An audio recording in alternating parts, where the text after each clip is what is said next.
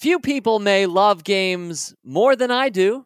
And hey, some people don't even like games at all. And if that's you, I suggest you skip this week's podcast. Come back in a week or two when we'll be playing a different kind of game that you may like as it involves the stock market. And that is, of course, the Market Cap Game Show a little bit later this month. That's a game we all can play. Okay. Hey, wait, are you still listening? Excellent. In that case, thank you for suffering a fool gladly as I endeavor this week to share a few short lists of recent favorites from the worlds of board games and card games, all shared intentionally as early as possible this December, so you'll have time to put one of these under someone else's tree or just spice up your own life with something that is that is get this that is not on Zoom. It's my annual Games, Games, Games podcast only on this week's Rule Breaker Investing. It's the Rule Breaker Investing Podcast with Motley Fool co founder David Gardner. And welcome back to this week's Rule Breaker Investing, arguably a misnomer for this particular podcast. There's not a lot of investing going on in this week's podcast, but anybody who's listened to me for more than a month probably has figured out by now that I like to spend about a third of my time on investing, a third of my time on business, and a third of my time on life. And if you think about the Motley Fool's purpose statement to make the world smarter, happier, and richer, I think you can map those to those three zones I talk about. For me, we spend a third of our time on investing, which should make us richer, on business, which should make us smarter, and on life, which will make us happier. And if you're like me, games, especially shared with others, spark joy in you. Now, I first started doing this in 2017. Back then, it was the gift giving special, and I had a bunch of fellow fools on to talk about how they give gifts around this holiday period and some creative thoughts. And I kind of just right in the end there stuck in a games list in that gift giving special of 2017. Well, a year later, it was Richard Garfield, the game designer of Magic the Gathering, one of the great all time games, and a wonderful interview. I talked to Richard in December and, yeah, just put in a list for recommendations for holiday games. And then last year, for the first time, I just explicitly came out of the closet on this and went games, games, games. That was the title of the podcast. So I'm going to call this one Games, Games, Games, Volume 2. This is an annual holiday guide to some of my favorite recent games, board games, and card games. Now, before we get started with the first of three five game lists, each to a certain theme, I want to share with you two of my favorite tools from the board game world. Now, the first one is Board Game Geek. So, if you love the Motley Fool and we say investing to you, and you come to fool.com thinking about investing, well, the site that I do the same thing for when it comes to board games, the magnet site for me as a board gamer is clearly boardgamegeek.com. A lot of you who are gamers already know it. Many others are hearing, wait, there's a site dedicated to board games on the internet. Well, darn right there is. It's been going for 20 years plus. Um, I talked to the founders early days because they were talking about branding themselves. And so they reached out to us at The Fool and they said, Hey, you guys call yourselves fools. Has that worked for you? They were saying in the late 1990s because we're thinking of starting a site and calling it Geek. Board Game Geek. So, what do you think of that? And of course, as fools, we th- said we think that's great. I'm not saying they took our advice, but it did end up Board Game Geek, which I'm very happy to note. But more important is the value of that site. Every game ever made, whether it's a game you were taught as a child and can't remember the name of it, or a game that's existed uh, for thousands of years, like the game Go, or a game that you played last week, every single one of them has a page on Board Game Geek where people are posting up pictures of the game, they're answering rules questions, they're putting in tutorial videos, all kinds of content user generated around games. So it is such a helpful tool. And in fact, I'm going to be including from Board Game Geek for each of the games in this year's Games, Games, Games a couple of numbers to add value to deciding if this is the right game for you. In fact, I say a couple of numbers, but I'm going to be presenting three facts about each of the games we're covering this week. The first is the rating. You know how the Internet Movie Database puts a rating on every movie? And Amazon puts a rating on every product. Well, that's exactly what you'd expect from Board Game Geek, where every game is rated. And in my experience, if a game is at 7.0 or higher, it's probably a pretty good game. If it's below seven, you you better really like the genre or know the designer. There's so many better games than those. I'll also mention because all of these sites have their own kinds of parameters and communities. Uh, it's very rare for any game to be rated over, let's say, 8.5. You have thousands of people rating. You have to have a everybody agreeing it's a 10 to be anywhere near a nine. But turns out there are many mixed tastes, and so uh, I, I'm not sure I can remember seeing a game that's much higher than 8.6. So it's that sweet spot of 7.0 to 8.6. And of course, all of the games I'll be sharing with you this week fall in that sweet zone. They are good games. Otherwise, why am I talking about them? The second number I'm going to share with you is the weight rating. Now, this bears quick explanation. It's so helpful, especially figuring out what is a good game for you or a person that you're thinking about giving a game to as a gift. So the weight of the game is rated from one to five. And it's basically how much effort does it take to teach and or to play this game? How weighty is it?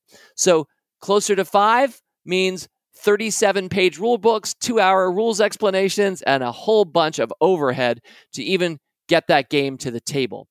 Whereas the opposite, if it's down near one, it's Candyland.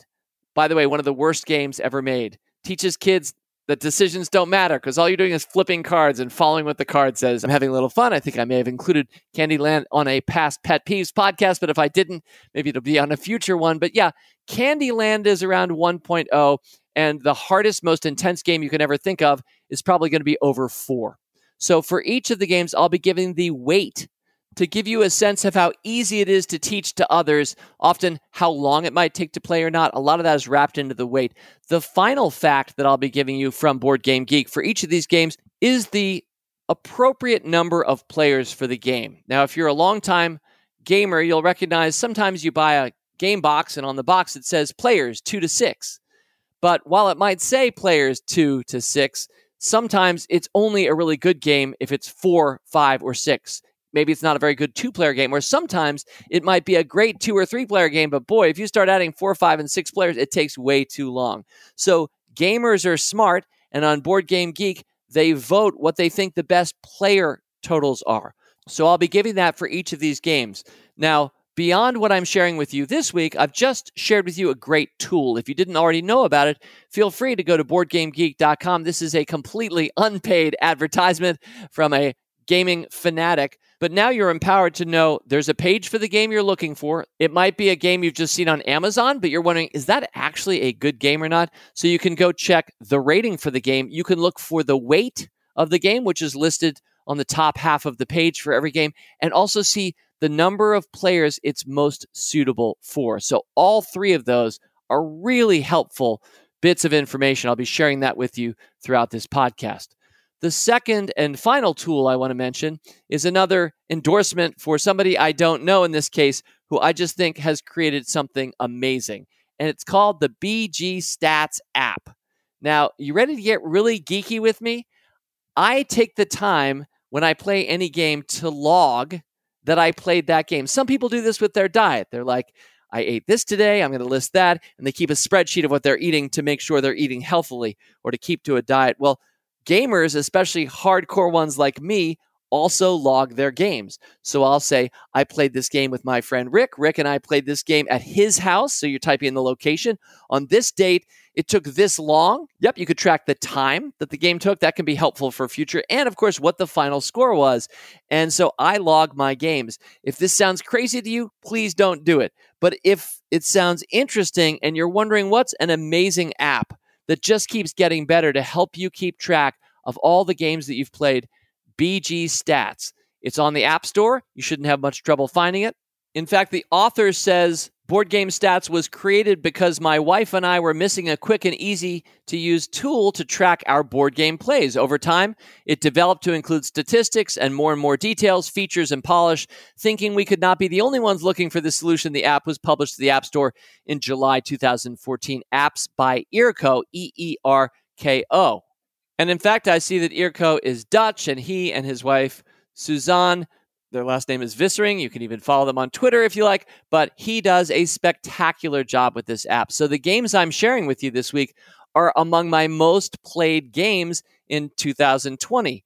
And I can do crazy things thanks to this app, like tell you I have had 381 plays in the past 12 months. So if you're calculating that I'm playing more than one game a day, on average, that is true. Of course, sometimes nothing for a week and then eight over a weekend. But I actually know how many games I've played. I've played with 41 different players in the last 12 months, 72 unique games in 20 locations.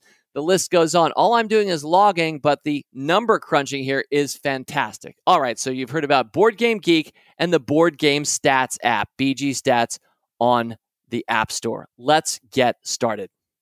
So I have three lists of five games each for you. And the first one was touched off in November when I received this note from Caroline, uh, which I shared in the mailbag. She said, Something a little different for you, David. Can you tell me your five favorite games of any kind board, card, dice, etc., that are just as challenging and fun with only two people. Really need something to do with my 14 year old son as we head into the colder fall and winter months. Thanks so much, Caroline. And Caroline, this first list of five games is dedicated to you. There are five two player games. That'll be followed by five casual games and five harder core games. That's what we're going to do this edition of Games, Games, Games. So let's get started with five two player games. And the first one I'm going to share with you, this is alphabetical, is Dominion. Now, Dominion is among my most played games of all. In fact, I've played it 56 times over the last 365 days. So you can see we love Dominion in our family. I could say the Gardner kids who are now no longer kids, were raised in many ways on this game by Donald X. Vaccarino, a deck building game. Now, I'm not going to be able to explain the rules of any of these games, or really, in some cases, fully the mechanisms of them, because this is more a holiday buying list. I don't want to burden it too much, but I will say that Dominion is a deck building game. So the concept is that you each start off with your own little deck of cards and you're competing against each other to rack up as many points. But what your cards do is they let you buy some more of the cards in the middle of the table that add special effects and victory points to your deck of cards and you keep shuffling and reshuffling and adding cards to your deck over the course of the game until it ends, at which point you count up the points. That's why it's called deck building because you're building the deck as you play. Now, Dominion on Board Game Geek is a 7.6. Its weight is 2.36, which is kind of about down the middle. I would describe this as a light to medium weight game. Why do we love it so much? Because it has at least 14, if not more, expansions. And I've basically bought them all over the course of, uh, feels like more than 15 years. And so if you find yourself enjoying this game, you can add more new, different types of cards. All of those expansions are still available. And uh, it is nearly infinite, the replayability of this game. By the way, this game plays two to four players. It's considered best with three, but I assure you, Caroline, that you and your son will really enjoy Dominion if this sounds like the kind of game you'd like to try. It plays great with two players.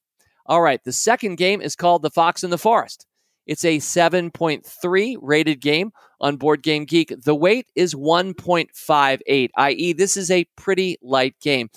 Here's a neat design challenge. Could you design a trick taking game for just two players? A lot of us who know trick taking card games like Bridge or Hearts uh, are used to playing with several players, and you're all competing, uh, three or four of you, to, to win a trick. That's what made initially a two player trick taking game seem so preposterous to me, and it's a brilliant design. So, congratulations to the designer Joshua Buergel, who basically killed it with his design. And if you find yourself really having enjoyed Fox in the Forest, we've played it quite a lot in our family. Of course, this is just two players. Unlike Dominion, it only plays two players. But if you find yourself enjoying it, there is a new version called Fox in the Forest Duet, which is a cooperative two player trick taking game. And if you find interest in that, just check out Board Game Geek or Amazon and you can read more about it. Fox in the Forest, game number two, a trick taking card game. All right, game number three, A to Z alphabetical, is Reef. The game is rated 7.1 on Board Game Geek, and its weight is in between Dominion on the higher end and Fox in the Forest on the low end. It logs in at a 1.85. Now, I realize this is an incredibly geeky number that most people have no framework for understanding. So I'll just say 1.85 is a light game. It will take 10 to 15 minutes to read the rules and teach somebody else. And uh, it's not a particularly complicated game, but it is a delightful game. It's visually beautiful. The aesthetic, it's just fun to hold the pieces in your hands, but you are building your own reef right in front of you, trying to score points. And it's a card game where you're trying to plan ahead a few cards, where you're both going to be adding reefs, but also trying to score certain combinations. It's a very abstract game. So you're looking at patterns and colors and trying to rack up points, all wrapped up in a delightful small box. And by the way, one of my pet peeves in gaming is when game designers or publishers make way over large boxes that didn't need to be so big and you're trying to fit as many on your shelves as you can and you don't like the publishers that make unnecessarily large boxes. It's kind of like when you buy a bag of potato chips and notice that a third of it is just air. So, shout out to the publisher of this one, Next Move Games. It's a beautiful package. And because it's so visually attractive, it'll look really good as somebody rips wrapping paper off of it to see what's inside. And before we move on to game number four, I'll mention that Reef, like Dominion, plays two, three, or four players, and on Board Game Geek, it's listed as best with all, i.e., it scales beautifully. It's great with two, great with three, great with four. So we're sticking with two player games for this list, so you can think of Reef as a two player game, but that'll invite others to the table as well. All right, game number four is Sagrada. The Board Game Geek rating for Sagrada is a 7.5.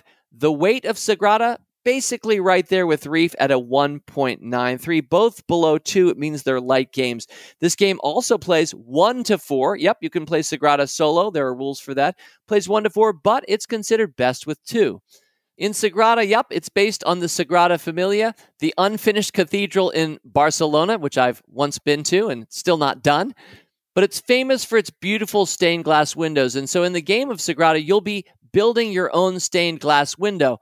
But instead of using glass panels, you have a little game board in front of you, your personal game board, and you're taking translucent, different colored dice and you are rolling them, needing to hit certain combos as you lay them down and create your stained glass window. It's a very mathematical game. It's not a particularly complicated game. That's why it's under a two weight. Very replayable. We've played it quite a lot this year. Yep, I see I've played it 11 times. Sometimes I forget to log my plays, so I've played it at least 11 times in 2020. And heck, Caroline, there's still time. I mean, you might be able to play this game if you love it 11 times before 2020 is out. All right, my final two player game now of all of these. This is the heaviest and most strategy oriented. It's also one of the best games that came out this year.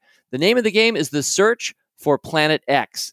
It is an 8.2, so it out- outranks by rating all the games I've already just shared with you. Its weight is at 2.56. Yup, it's weightier than all these games. It plays one to four players, it plays best with two. So I have friends who went through law school and said some of our case studies are kind of like this. It's a logic based game, except that it has an outer space theme. Uh, as you may well know, many of you will know better than I, in real life, it is true that we believe that there is an extra planet at the edge of our solar system. The movement of some of the other heavenly bodies, like asteroids or comets, seem to be influenced by something we haven't identified yet. So astronomers call it Planet X. Well, that's the theme for this game. You're searching for Planet X, but really interestingly, you are using your iPhone or iPad, your iDevice, and this is a game that in- incorporates that in order to give you replayable data that changes every single game. So the game is infinitely replayable, but you're using logic deduction puzzles to figure out which of the 12 sectors is this planet in. Well, for example, you'll you'll learn that there's a dwarf planet, one of the objects in the game in sector 4, and you'll know that well because it's in sector 4, there can't be this other thing in sector 5, but there could be a few sectors away another dwarf planet. It is thinky it is not overlong. In fact, the game takes an hour or less, very replayable. And uh, I think it's going to make your 14 year old smarter. I, I bet your 14 year old's already pretty smart, but the reason I'm sharing it is because it's fun. So, the search for Planet X, which I see I spent roughly nine hours playing in 2020, highly recommended. And I should mention that some of the games that make my list this year have appeared in past years, but I also like to highlight the brand new ones. The search for Planet X is one such. All right. And while I tried to make sure that all of the games I'm sharing with you this week are easy and available, often just on Amazon if you like, I regret to say that my excitement about Search for Planet X appears justified because I see it is sold out and not on Amazon. I will mention to you the publisher is renegadegamestudios.com. And if you go to their website, you'll see that they are shipping, but they're having to reprint the game. So you'll have the game shipped to you in January, i.e., a month away past the holiday season, unless you're one of those people who likes to keep your tree set up into February. Well, Caroline, I hope that was helpful. Five two player games, Caroline and everybody else. If you have a spouse, partner, child that you want to spend regular time playing games with, all five of those can fill up years of enjoyment for you both. All right. Well, now we're going to move on to five casual games. Now, these are all going to be lighter games, some of them very light. If you're somebody who likes games okay, like a good word game uh, with family in the days leading up to Christmas, you're not so much of a gamer, but you, you enjoy light card games, or you would just like to give an easy to understand game to a friend or family member, well, that's what the casual set is for. And before I start this list, I want to mention a past entrant on my game series of yore was the game Code Names. Now, many of you know Code Names. I maybe you heard it for the first time in this podcast, or maybe you've discovered it since. We have played Code Names at Motley Fool events, teaching our members how to play Code Names. And I wanted to describe one of my favorite moments of 2020, which is that for our company, uh, the Motley Fool Inc., we had our annual corporate offsite this fall, but unfortunately, and of course, understandably, nobody went off site. We were all in our dens. But our wonderful people team decided that we could all play a game together as part of the multi day event. And so they chose Codenames because, darn it, codenames.games, which is the internet URL, has Codenames playable over the internet virtually by anybody, and it is a spectacular interface. So, before I go on to my five casual games, I won't be listing code names this year, but you should know it's now freely playable on the internet, codenames.game. And you can open up a Zoom window and you can see the faces of the people playing. And I was playing with my team that was Australia based. I was the only Yankee on our all Aussie team as we made it to the finals but unfortunately lost by one point in this year's Motley Fool Code Names tournament. So there's a big plug for a game like many others that exists in physical form, but has also now been translated onto the internet or into the App Store. All right, on to five casual games. Yep, I like the number five. Five stock samplers, how I roll with this podcast, and why not have five game samplers once a year, which is what we're doing this week. So, our first casual game alphabetically another great 2020 release, or maybe right at the end of 2019. It's already won some awards this year, and it's called The Crew. C R E W, as in the crew of astronauts, of which you are one, and it's a cooperative card game. It's a cooperative trick taking card game, kind of like Fox and the Forest Duet that I mentioned earlier, but it's all space themed. Now, for whatever crazy reason, the theme is about going to the edge of our solar system to find Planet X. So it uses the same narrative backstory as the search for Planet X, but the game starts so simply. It's about trick taking, you know, where you put a card down, I put a card down, and whoever has the highest card in the right suit wins the trick and gets to lead to the next trick. That's what a trick taking card game is. This is a cooperative trick taking card game that starts simply, but it has 50 individual mini scenarios, each of which adds a little new rule or complication as you go forward. And there's a few sentences of backstory for your 50 missions as you go from Earth out to the edge of our solar system and you hope back over the course of, I'd say, maybe 10 to 15 hours of group play. It is very replayable. Any one of the hands, each of which is a mission, takes maybe five or 10 minutes, and it is a wonderful experience. This is an 8.0 on Board Game Geek. The weight of this game is at 2.00, right on the nose. It's playable by two to five players. It is, I think, best with four, which is pretty much how we played it. It's a little harder with four than with three, in my experience, but this is a fantastic family experience. If you are card gamers, or if you want to teach kids about cards and trick taking games, the crew is a wonderful way to do it. Again, you're all working together. Uh, trying to take the right trick at the right time. Otherwise, you fail the mission. If you fail the mission, you just note that you did and replay it.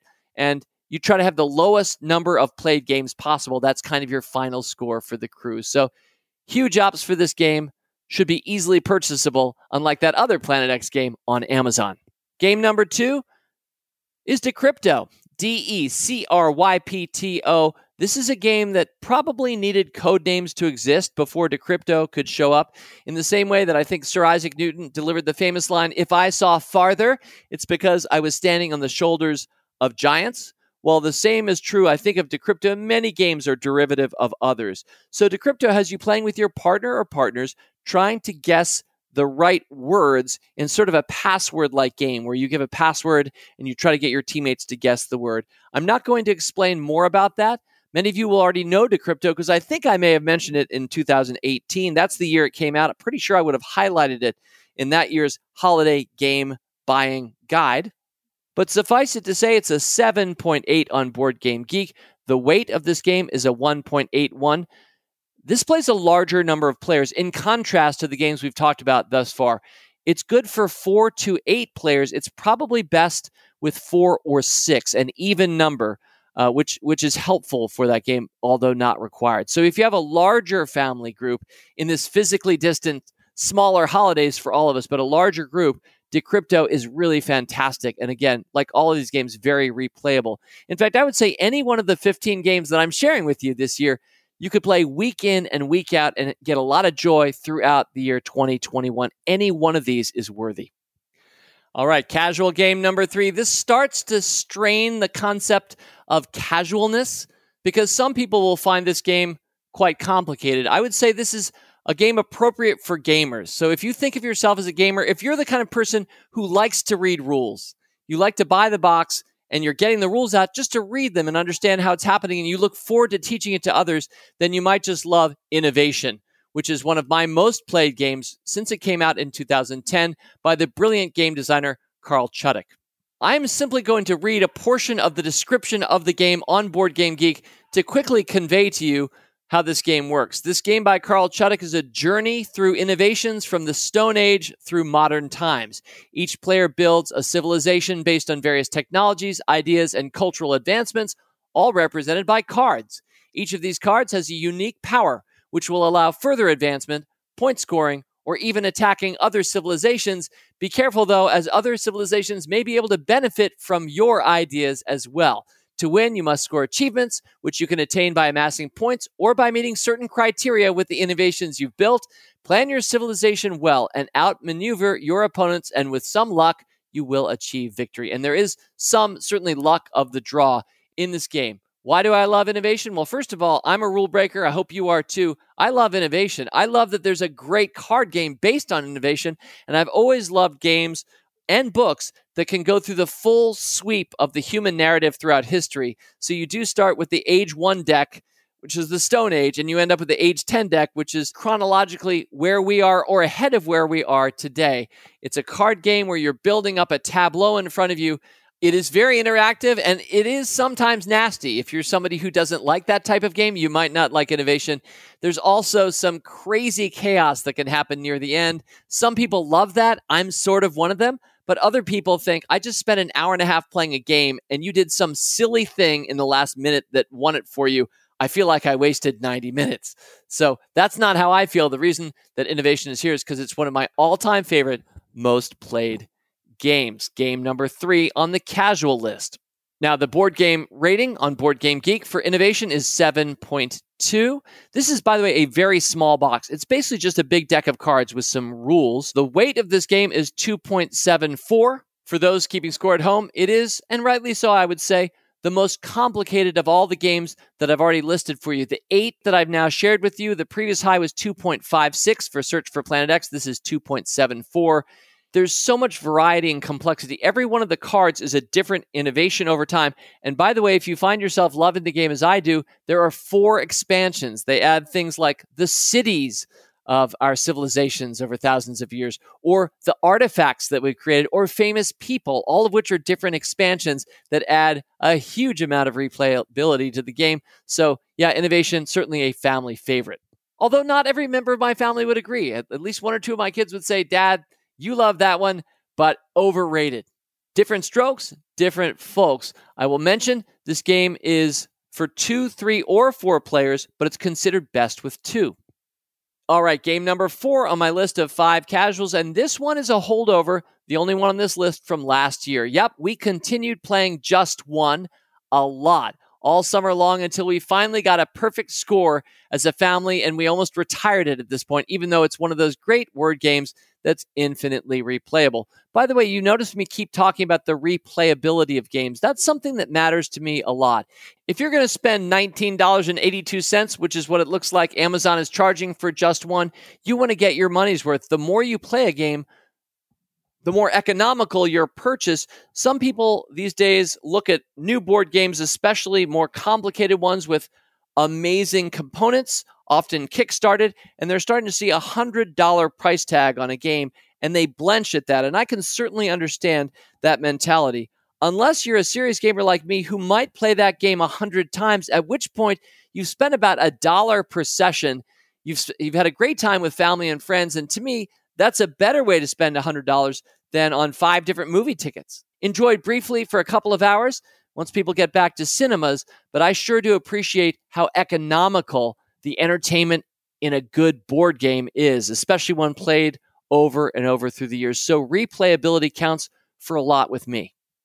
Now, I don't expect if you didn't buy just one after last year's show that you'll remember what I said about it back then, but this one's very easy to explain. So picture a deck of cards, each of which has a word. You draw one. Let's say you're the main player this round. You draw one, but you're the only one who doesn't know what the word is on the card. You face it out to all the other players who are going to do their best to give you a clue to help you know what is the word on your card. But here's the catch the clues that they give you cannot duplicate each other.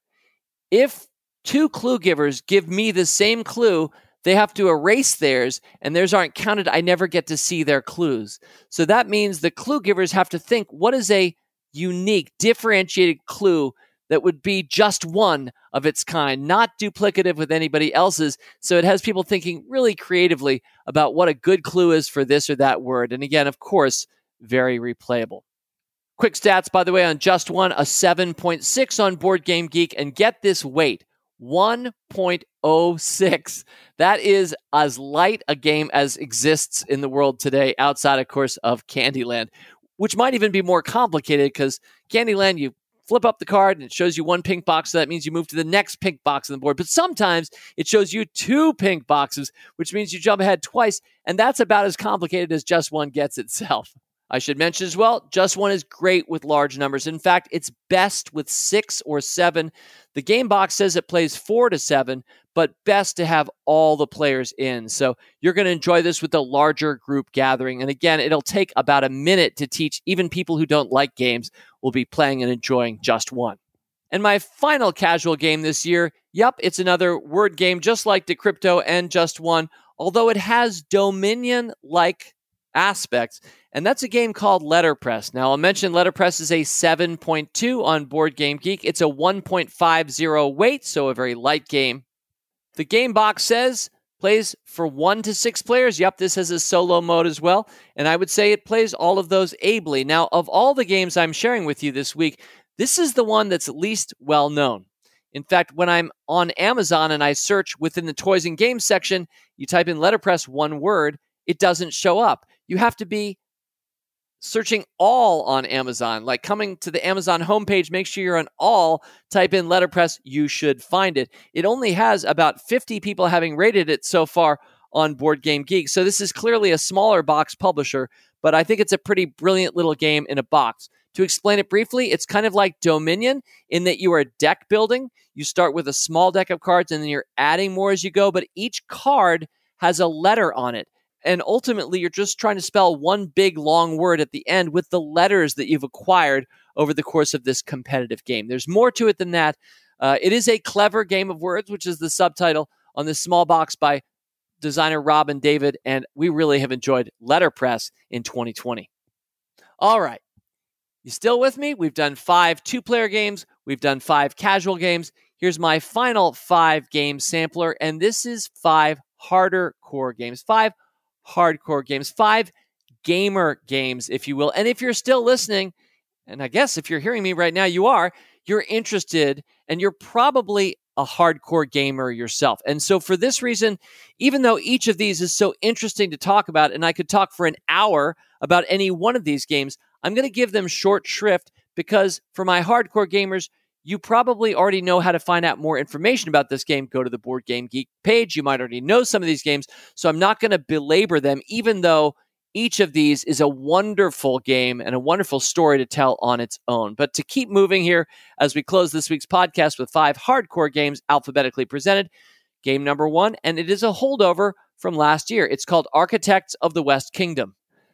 Now, there's a backstory for this game. It's about the Carolingian Empire. Of course, it started with Charlemagne, circa 850 AD. There's a little bit of history in this board game, but mainly it's still a game where you're just trying to grab victory points at game's end and you're constructing various buildings and you're advancing work on the Archbishop's Cathedral throughout the game. You're making some moral decisions, so there's a virtue track.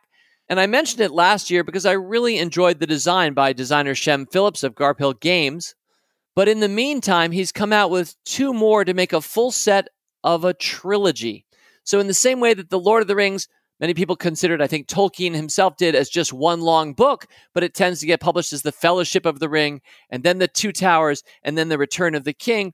Well, that's also true of these three distinct games called Architects of the West Kingdom. And then I've just read the rules and look forward to playing to the second, which is Paladins of the West Kingdom.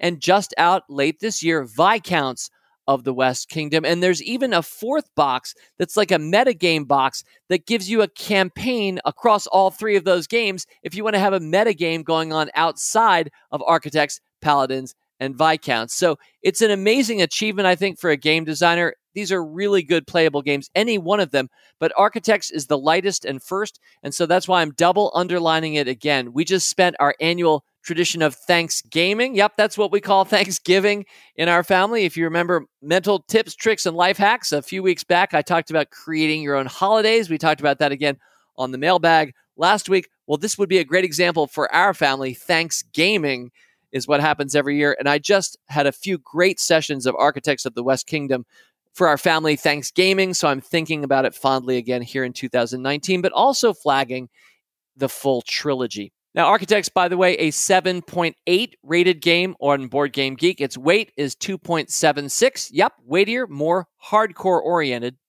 It plays from 1 to 5, all of them ably, but it is one of those games considered best with 4. All right, game number 2 alphabetically. Get ready to get really geeky with me, but you already are, right? Because we're hardcore gamers. The name of this game is Baseball Highlights 2045. Now, of all five of these games, this is probably the least well known. Let me briefly explain why this one has caught my fancy for years now, but took on special meaning when there was no baseball for half of the season earlier this year. So instead, I just started playing baseball highlights. So this is another deck builder. Yep, we talked about Dominion, where you are bringing in various cards to build your kingdom. You're buying them as you play. We also talked about letterpress. We just talked about you're buying letters to deck build with letters to build a big word to score points at the end.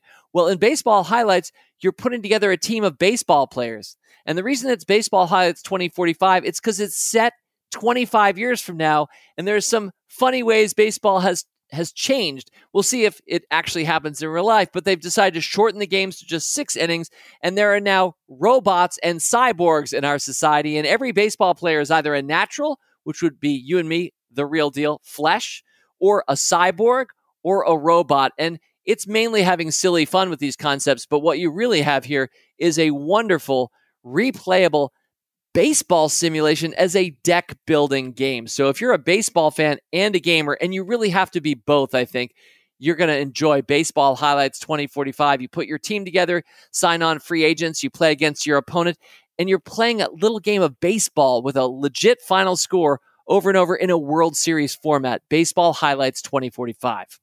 Baseball highlights on Board Game Geek is a 7.6. There are a number of expansions to add more players and a few more rule types to the game if you want to go deeper. The weight is 2.22. Yep, a pretty light game, playable typically in about an hour or less. Considered certainly best with two, since you have two teams playing each other in the baseball field, yours and your friends, but you could also have four players all build their teams and then have a round robin format, if you will.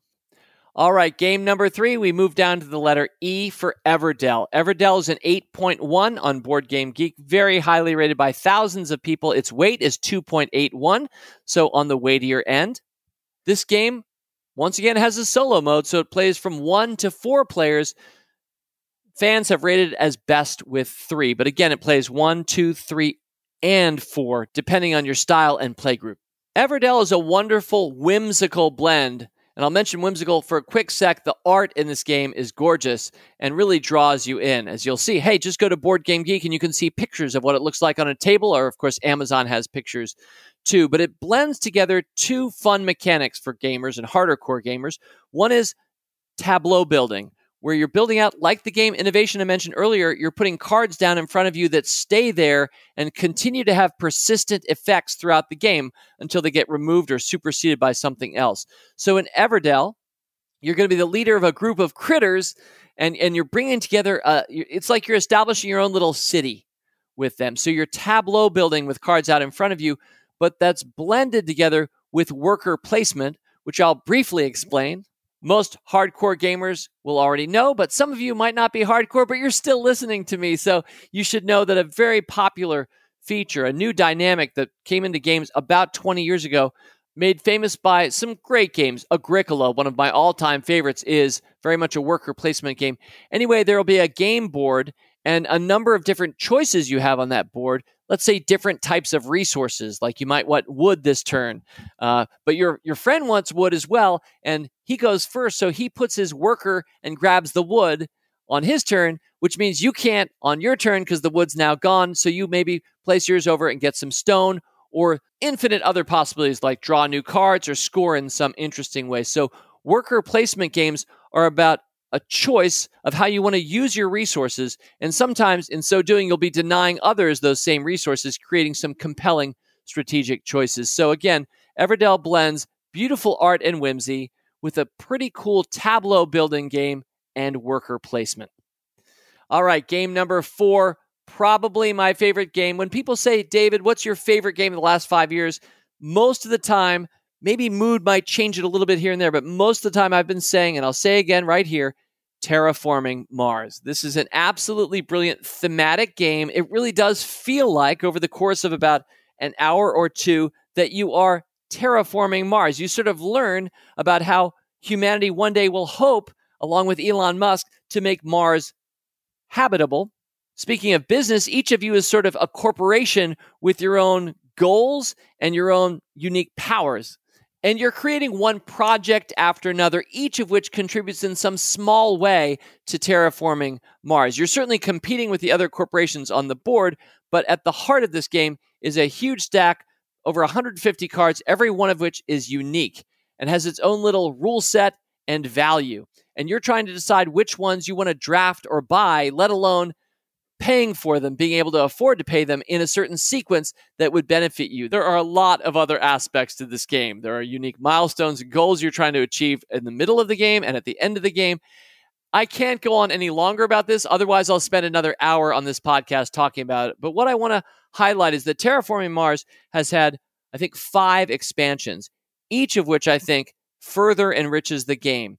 And yes, the act of playing with all five expansions is not only practicable, but it's preferable for our family group anyway. But it means you're playing about a three hour game, and you would never want anybody that you're teaching this game to to have to learn any of the expansions. You definitely want to have experience with the base game, which you could play and enjoy for the rest of your life on its own. But as you add in these additional expansions, the strategic depth and replayability is extreme. So, Terraforming Mars, from the theming of the game to the components to the rules, the simplicity. Here's another thing I love about it no one's turn takes too long. You take one or two actions, and then the next person goes around. You just keep cycling around the table over the course of a few hours. So it's dynamic. You're never sitting there with downtime.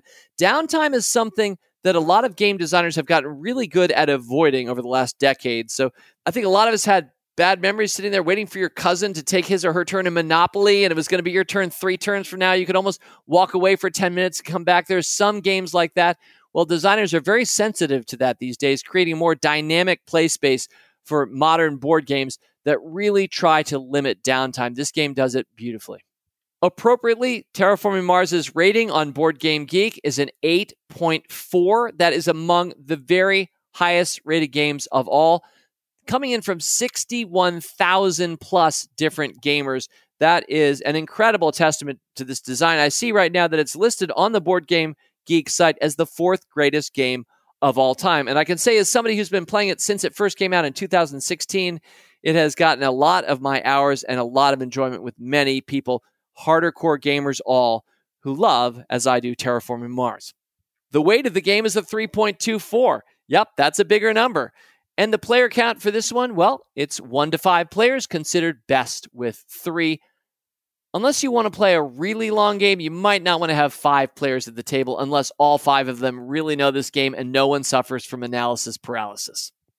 All right, and game number five for the harder core gamer. Admittedly, this is more of a medium game. This is certainly lighter than Terraforming Mars by far, and that's Wingspan. Now, this is a game I first mentioned on last year's Games, Games, Games episode because it had just come out in 2019 and it won many an award for its female designer, Elizabeth Hargrave. Wingspan is an 8.1 on Board Game Geek. It's one of the top 25 games of all time. It's listed as the number one family game of all time at this point. 38,000 people having rated it. The weight of this game is 2.41.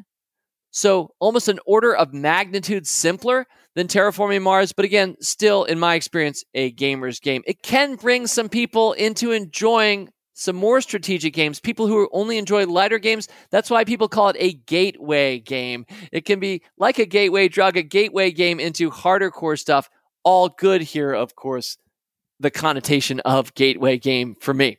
This game also, like a bunch of the others, has a solo mode, and that seems useful. I've certainly soloed some of my games in 2020 where in various stages of lockdown, solo games can be really helpful. So it does play well solo. It's considered best with three.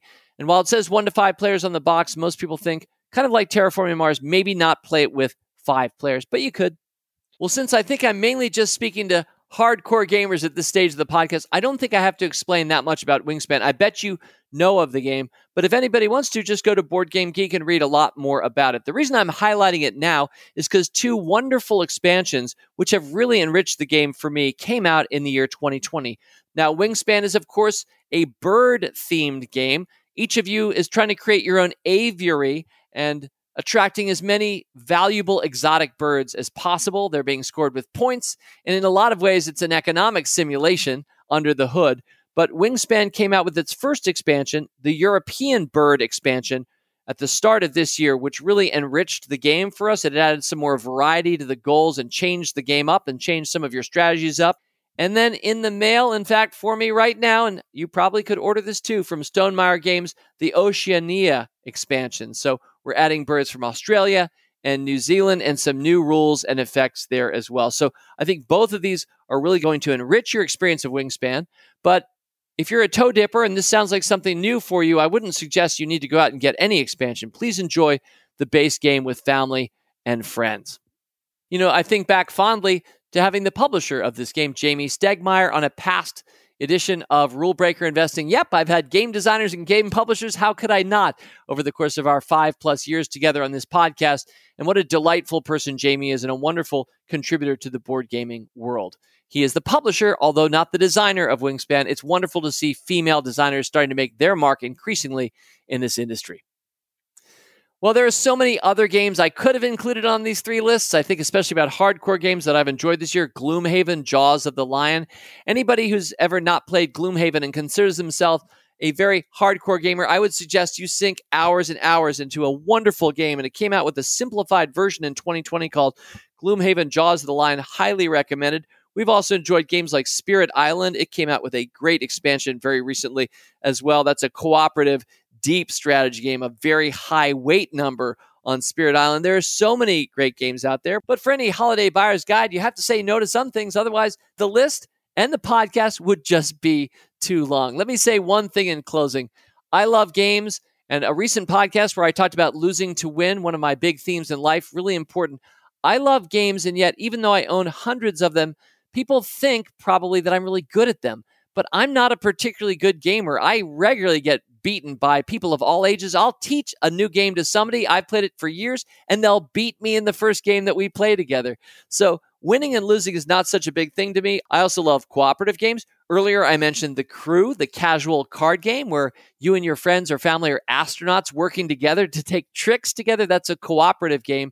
Other games like Pandemic, speaking of pandemic, uh, wonderful legacy games, which we've talked about in past games episodes, are all out there. But the three games I love most, which in their own ways involve a lot of losing too, but I'm trying to get better at them every day, and I hope you are too, through this podcast and through the Motley Fool, the games of investing, business, and life. I've always thought of investing as an amazing game, and I love keeping score, and we've done that together with all the five stock samplers over the course of years now business. I'm so pleased and delighted. I would say blessed to have been an entrepreneur, to be an entrepreneur, somebody who's created a business. And I, and I love investing in other people's businesses. And that's what we do as investors. But the game of business will always be infinitely interesting to me. And darn it, life, life when thought of as a game where you can keep score. And the big secret is it's a co op. It's not a dog eat dog competitive game unless you want to play it that way. Really, what happens in business every day, buyers shake hands with sellers and transact with each other. We're all helping each other in a cooperative game of life. Now, if you've ever played the game of life, which I think is Milton Bradley or Parker Brothers, that's not such a good game. If you know, with the little cars and the pink and blue pawns and a big spinny wheel, that's not a good game. But the game of all caps life, the one I love talking about on this podcast, is. So those are the three games I love most, and I hope I'm helping you get better at each of them. Well, I guess it's not too early to say it, is it? Happy holidays Fool On, and Game On. As always, people on this program may have interest in the stocks they talk about, and the Motley Fool may have formal recommendations for or against. So don't buy or sell stocks based solely on what you hear. Learn more about rulebreaker investing at rbi.fool.com.